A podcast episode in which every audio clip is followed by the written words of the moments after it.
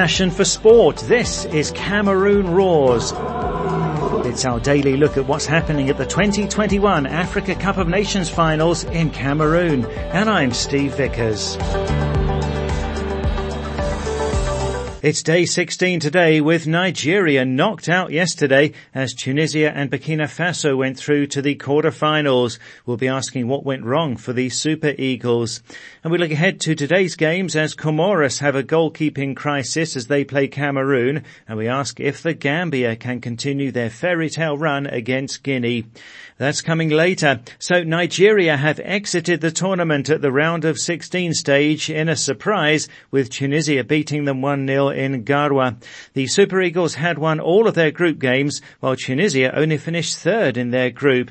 Well, Youssef Msakni scored early in the second half. Alex Iwobi was sent off in the 66th minute and the Carthage Eagles controlled the game after that. Well, I'm joined by African football expert Solace Chukwu in Nigeria, in Lagos. Uh, so the Super Eagles' hopes are dashed. To be honest, Steve, I think even before the red card, Tunisia controlled the game. I thought they were by far the better side from the start. They had a very clear idea of what they wanted to do and how they wanted to play against this Nigeria side. And they, you know, went to work putting that plan into action right from the very start. By contrast, I thought Nigeria looked slow and leggy and a little rusty as a matter of fact. And, you know, you could understand you know, their lethargy and the sense of complacency because this is a Tunisia side that had a whole raft of COVID uh, related absences. It was, some people were wondering if they could even field a coherent team at the end of the day. But instead, what we got was a Tunisia side who seemed almost united by, you know, their challenges and all the issues that have surrounded the team. And they came in here with a plan which was to deny Nigeria's, you know, access through the middle, funnel everything wide to the flanks and then double or even triple up on the wingers.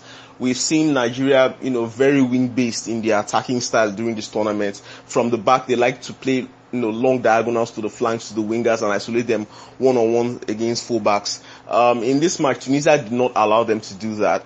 And by doubling up on those wingers, Nigeria really had no other recourse. And it didn't help also that some of the other bigger players in the team didn't exactly step up. I thought Kelechi Iheanacho had probably his least effective game of the tournament. He just, his touch just seemed to be off and all over the place. Uh, there's been a lot of praise for Austin Eguavoen and his 4-4-2 system and, you know, the use of the wingers and how that harks back to Nigeria's golden era of 1994. But if this result showed anything, it is that this is not 1994 anymore. And when Nigeria needed an alternative plan, Eguavoen did not have anything to show for it. So kudos to Tunisia who make it all the way through. No one really thought they could, but you know, considering how the group stage went, but here they are through to the quarterfinal of the Africa Cup of Nations, and deservedly so in my opinion. Well, disappointing for Nigeria. The Burkina Faso Gabon game was full of drama too, with five missed penalties in the shootout as Burkina Faso won 7-6 on penalties after a 1-1 draw after extra time with 10-man Gabon. Bertrand Traore hit the crossbar with a penalty and then scored later on in the first half for Burkina Faso. Uh, then Gabon had Sidney Obissa sent off midway through the second half, but they equalised in stoppage time. No goals in extra time, then the dramatic shootout. Uh, this was quite a game, Solace. Absolutely, Steve. What a tremendous game we had in Limbe as the first quarter final. If that was supposed to be like a taster for what's to come, I mean, we are in for a treat in the knockout rounds of the Africa Cup of Nations. Um, deservedly, I think at the end of the day, Burkina Faso came through a very difficult tie against a game Gabon side who can be very proud of their efforts. I mean, we are talking about a Gabon side who was missing their captain, missing an influential midfielder, had squabbles with the FA over bonus payments before the tournament, and have had multiple COVID related absences during this tournament. And then in this game to boot, they went down to 10 men after giving up um, a very, very cheap sort of goal in the opening half to Burkina Faso. Everything that could possibly go wrong seemed to have been going wrong for Gabon. But if there's something about this side, it's that there's a real spirit and a sense of togetherness against Patrice Neveu's side. And eventually they parlayed that into a very, very late equalizer. Just goes to show that a team can go very far, even though they are shorn of quality, but by just having a collective spirit and by doing things in a very joined up united sort of way. So Gabon can be very proud of themselves. We got a very dramatic penalty shootout at the end of it with first of all nobody seeming to want to miss and then suddenly nobody seeming to want to score and it all dragged on to, you know, a very, very riveting conclusion. Um, at the end of the day you have to say kudos to Gabon. Um, Burkina Faso progress. I think they deserved it. Um, and they will be a real threat for Tunisia who they face in the next round. Yes, Burkina Faso continue their good recent record at the Africa Cup of Nations. They'll play Tunisia in the quarterfinals. Thanks, Solace. Stay with us. This is Cameroon Roars, brought to you by Passion for Sport. Show coming to you every day throughout the 2021 Africa Cup of Nations, online, on radio and on our app. To download the app, go to the Play Store or the Apple iTunes App Store and enter Planet Sport Football Africa. And our website is planetsport.tv. In the blog section there, Russ Bravo looks at dealing with the consequences of our mistakes. How Cameroon goalkeeper Andre Onana took a banned substance by mistake and ended up with a lengthy ban. And how footballers and all of us make mistakes and how to deal with them in faith. That's on our website, planetsport.tv, and you click on the blog section on the top on the right. Now Senegal play Cape Verde tomorrow and they haven't impressed us yet. The Teranga Lions did finish top of Group B with five points. Uh, the only goal, a last gasp penalty as they beat Zimbabwe 1-0. They then drew nil-nil with Guinea and Malawi. Goalkeeper Edouard Mendy missed the first two games after testing positive for COVID, but he had good news a few days ago as he won the Best Men's Goalkeeper Award at the FIFA Best Awards. Mendy won the Champions League with Chelsea. This year's awards were for performances from October 2020 to August 2021, and Mendy spoke to FIFA Media. I feel really proud. Uh, I think it's, uh, it's a great thing uh, today, and uh, yes, I'm really proud for for me, uh, my family, my club, uh, the fans uh, all around the world. And uh, yes, it, it, makes me happy and uh, it pushed me to, to keep uh, going. What does it mean for you to have written a very important page of African football? It's incredible thing. And I just try to, to do my best to, to, to work hard every day to, to perform with my, my team in the, the club and uh, the national team. And uh, yes, I try to, to be the best for, for, for them.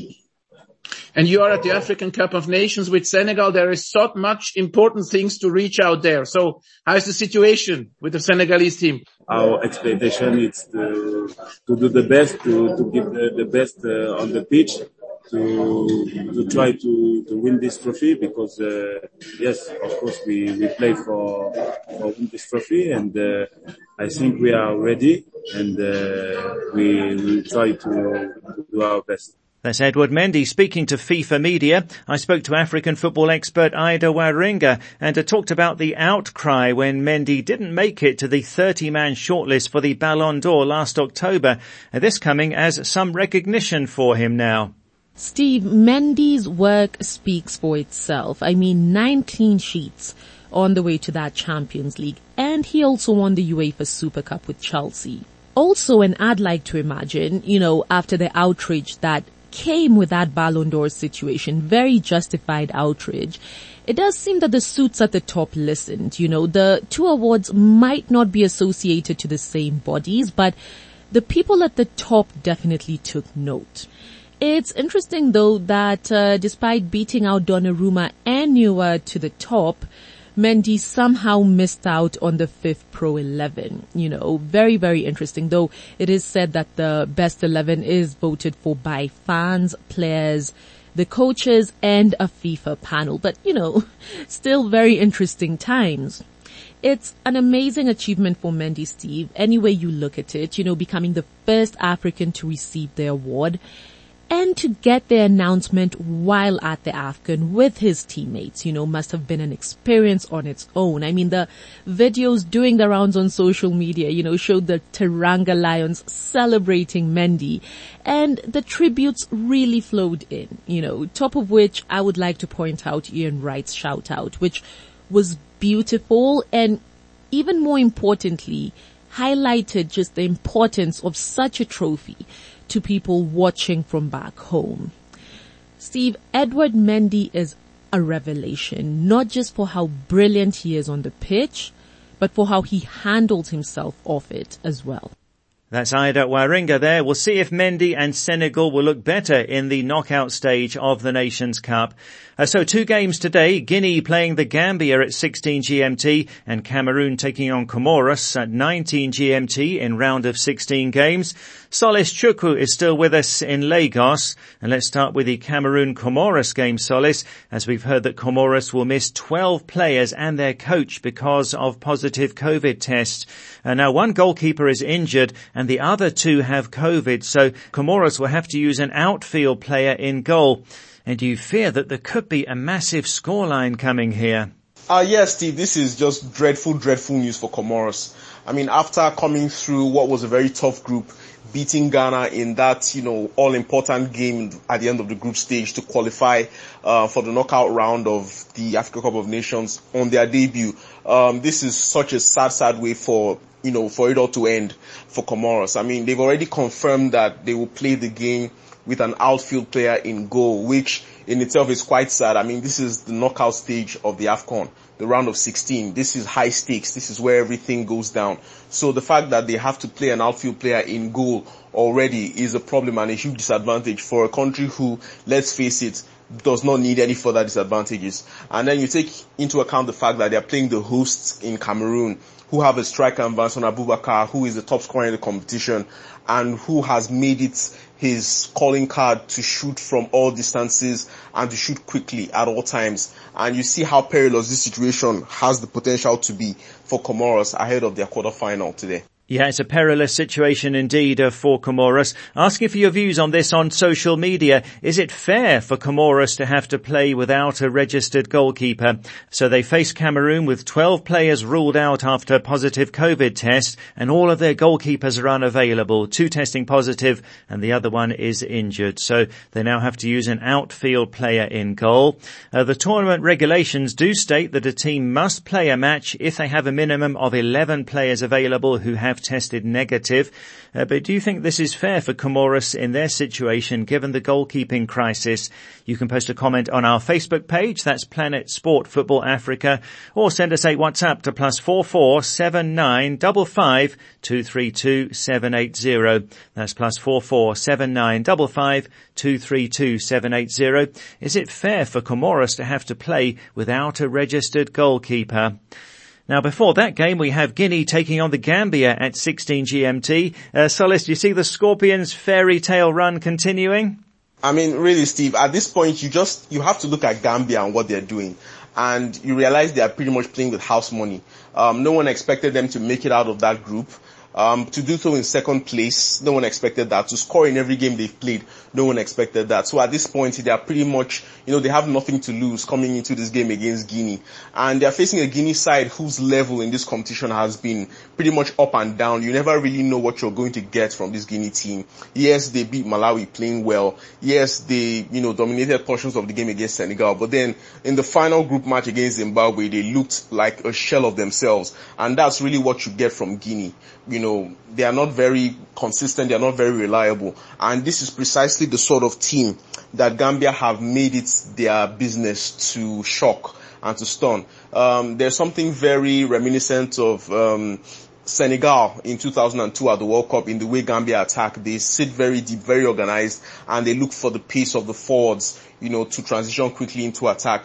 I believe that playing against a team like Guinea, who do not make the most of the possession that they do have and who struggle, you know, especially in the pen, in the opposition penalty area to turn the ball and possession into chances. I can definitely see Gambia pulling an upset here and if they do, wow, the fairy tale just continues. You, you really, you, you have to look forward to a game like this. It is going to be massive and there is a huge potential for an upset here.